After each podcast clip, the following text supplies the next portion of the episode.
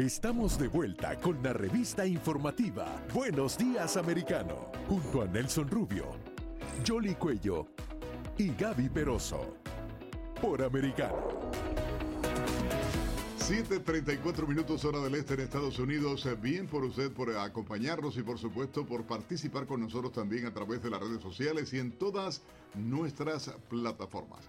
¿Ustedes conciben hoy en Estados Unidos, más allá de política, más allá de todo, el país sin eh, los productos chinos? Porque hay una inundación de productos chinos, medicamentos, eh, ropa, eh, juguetes, o sea, es cuasi infernal, por decirlo de algún modo, pero hay información que ha salido que es grave, ciertamente.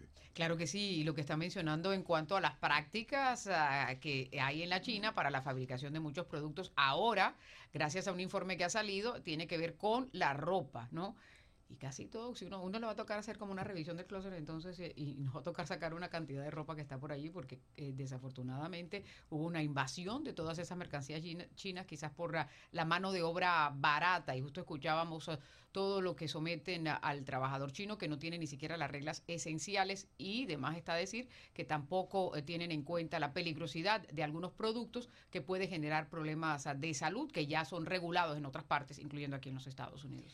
Es por ello que hemos invitado a Rafael Marrero, quien es economista, empresario, estratega y también autor del libro América 2.0, La guerra de independencia de Estados Unidos contra China. Muy buenos días eh, y quería que nos comentara si realmente es posible independizarnos de los productos chinos para ya adentrarnos en lo dañinos que pueden ser, incluso si utiliza hasta plomo como materia prima. Materia prima. Muy buenos días. Ahí te salió el medio chino. Le salió Marrero medio el chino a la Gaby ahora hablando. Fíjate si estamos y hay necesidad de independizarse. La prima. La prima. Sí, muy buenos días a todos. Eh, en efecto, no solamente es eh, necesario, sino desde el punto de vista económico, sino también desde el punto de vista sanitario. Vemos que tenemos una dependencia de la ropa china en todos los aspectos. En efecto, eh, casi el 40% de toda la ropa y artículos textiles que se usan, que se consumen en Estados Unidos, provienen de China. China es la mayor exportadora de prendas de vestir y de productos textiles en el mundo. Ah, literalmente 32% del comercio mundial proviene de China de acuerdo a datos del año 2020. China es la mayor exportadora de ropa a Estados Unidos. Ahora, ¿cuál es el problema? No se trata simplemente de una, cuestión de, digamos, de recelo comercial o de competencia comercial, sino una cuestión sanitaria de salud muy importante.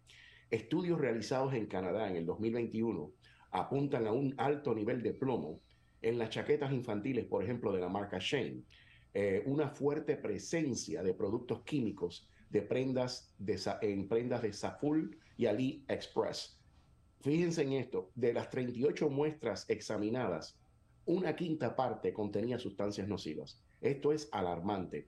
Por otro lado, el índice de transparencia de la revolución de la moda del 2022 eh, apunta hacia muy poca transparencia de las 250 marcas y minoristas de moda.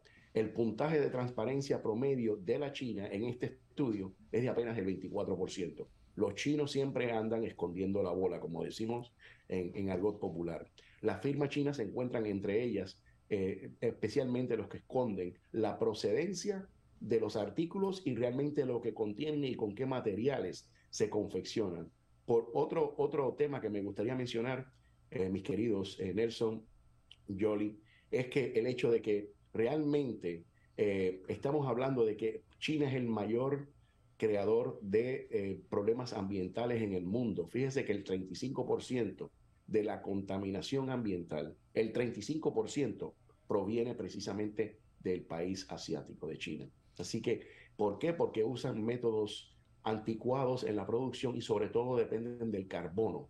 Y cuando usted va aterrizando en China, como las veces que yo he ido, definitivamente ve el país altamente contaminado y el medio ambiente altamente contaminado. Es una realidad, Barrero. Cuando uno viaja a China, tuve la posibilidad igualmente de estar en Beijing, de, estar en varias ciudades realmente, y la contaminación la, sientes no solo visualmente, o sea, tú miras y es todo gris, pero no solo eso, el aire realmente, eh, entiende, es preocupante y esto de las mascaritas ahora, yo lo viví hace años allá también y me llamó enormemente la atención porque estaban obligados a tener que andar con máscaras producto a la contaminación. Cuando en tu libro, y quiero ir a eso porque realmente con todos los peligros que representa eso, más el espionaje industrial, más la penetración ideológica dentro de las instituciones eh, en Estados Unidos, universitaria, las empresas, el propio Instituto Confucio y toda la labor que hace en el país, ¿hasta dónde se puede hablar o es posible en este momento la independencia realmente de Estados Unidos de China? O sea, porque las propias empresas norteamericanas, los grandes consorcios norteamericanos se fueron o, emigraron a China a la búsqueda de costos más bajos de producción, a partir de que la fuerza laboral es muy barata y los costos de producción de manera general son baratos. ¿Hasta dónde puede ser posible? La administración del presidente Donald Trump tenía claro ah, en ese sentido y apuntó a eso, pero ¿hasta dónde crees tú que se pueda quitar eso en estos momentos de la economía norteamericana? Porque lo absurdo, los chips para los carros, para los productos, los medicamentos, el colmo, los medicamentos, la mayoría que se consumen en Estados Unidos son producidos en China. No, eh, es necesario. Ah, no va a ser de la noche a la mañana, pero precisamente tenemos que repatriar nuestra, nuestra cadena de suministro porque esa dependencia tóxica que tenemos hacia China precisamente es un punto débil. Si mañana China decide apretarnos las tuercas a nosotros o lanzar otro virus como el generado en Wuhan, Estamos hablando de que el país y el universo completo estaría de rodillas. Eso hay que entenderlo. Fíjense que las principales sustancias dañinas hechas en la ropa, ¿cuáles son? El plomo. Para teñir las telas usan plomo. Las aduanas de Estados Unidos, Nelson, incautaron 6.000 mochilas y loncheras por el alto nivel de plomo que contienen. Contenían entre 900 partes por millón, o sea, según la ley federal de sustancias peligrosas en este país, el umbral es de 100 partes por millón y estas contenían 900, o sea, estamos hablando de un factor de 9x, el nivel tolerable y recomendado por las instituciones sanitarias de este país. Ojo y cuidado con las loncheras y las mochilas que compran para sus criaturas. Ahora, pero Rafael, ese era un punto que, que, que, te quería también eh, preguntar un poco más y hacer el énfasis, ¿no? Porque si bien es cierto, todos esos productos de los que estamos hablando se fabrican en la China, aquí en los Estados Unidos, y se tienen que cumplir las leyes y las reglas, y se supone que se tiene que hacer ese proceso de inspección cuando entra la mercancía y el aval que tienen que tener eh, las empresas cuando los productos entran, que cumplen con las regulaciones estadounidenses. ¿Eso no se está cumpliendo? No, tampoco. El problema es que hay muy poca transparencia por parte de los chinos. Los chinos muchas veces no eh, son transparentes, lo dije anteriormente, solamente el 24%, eh, el puntaje de ellos, en el nivel de transparencia es de 24%, según este estudio que se realizó y de muestras aleatorias tomadas en diferentes tipos de, prendas de vestir. Ellos no especifican el origen de la ropa, eh, no especifican los, los, los componentes que utilizan para la confección de la ropa. Por ejemplo, el nonifenol son componentes industriales para lavar textiles. Y, por ejemplo, un estudio de la misma organización Greenpeace en el 2013 en dos centros de, ropa infantil, los productores del 40% de la ropa infantil en China, mayormente exportada a Estados Unidos, más de la mitad de los productos contienen nonifenoles. Esto es un alto peligro para la salud de los niños. También usan PFC para impermeables y zapatos y el problema con eso mis colegas, es que hay problemas a nivel endocrinos, inmunológicos, hepáticos y a nivel pancreático puede causar cáncer también. Esto es un problema muy serio. Por último está el tema de, digamos, del uso de la ropa china por el, por el tema del trabajo esclavo. No estamos hablando solamente de, mano de obra barata, sino de mano de obra esclava, según denuncian los organismos internacionales de derechos humanos en, la, en, en Uigures, la región de Uigur, en Xinjiang, ahí se produce el 80% del algodón chino a nivel textil y el 20% del algodón mundial.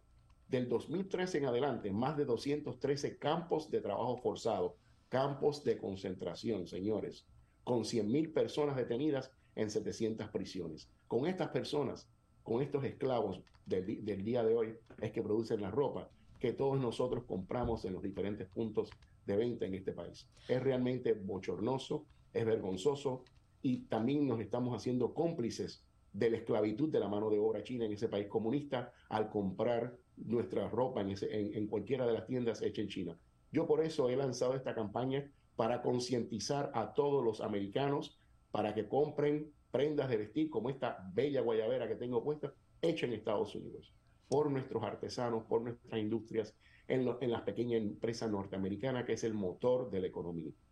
Ahora, volviendo a esa relación comercial que existe entre Estados Unidos y China, eh, en la administración pasada se hizo una guerra, eh, por así decirlo, con un tema de aranceles, en donde justamente se ponía freno y para que también se favoreciera a esos productos estadounidenses a los que tú te refieres, porque cuando ves el precio es muy difícil competir con esa esclavitud, con esa materia prima eh, de mala calidad que se usa versus lo que se estaría haciendo, los estándares estadounidenses. Quería que nos pusieras un poco en contexto lo que fue la administración pasada con respecto a esos aranceles y lo que actualmente ha hecho Joe Biden. En julio estaba revisando esos aranceles. ¿Cuál es la situación actual de esa relación?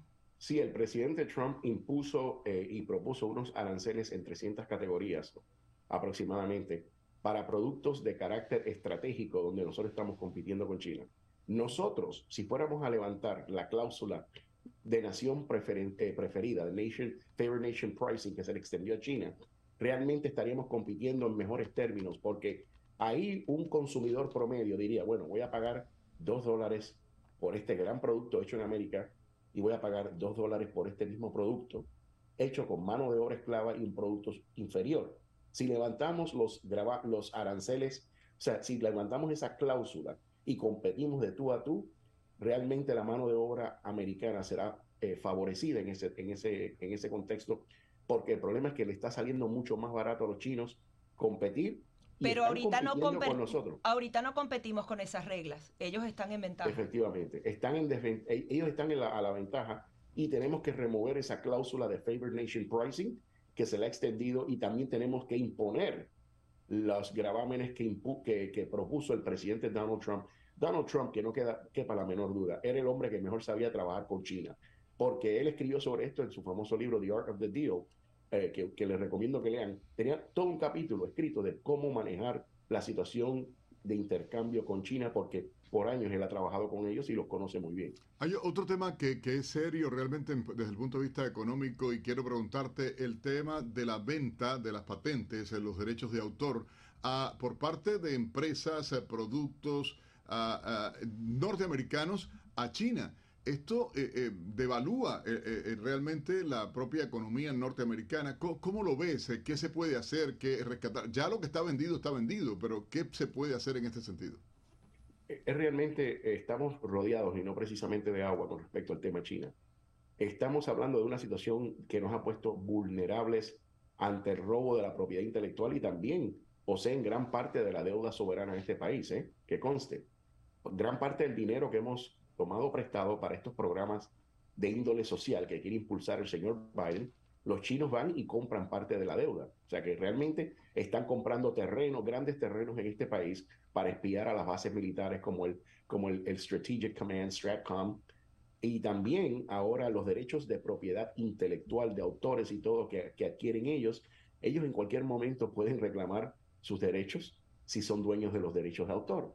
Y lo otro es que las, los servidores de Amazon Realmente muchos de ellos y la información proviene de servidores que están ubicados en China. Todo esto es muy problemático, Nelson.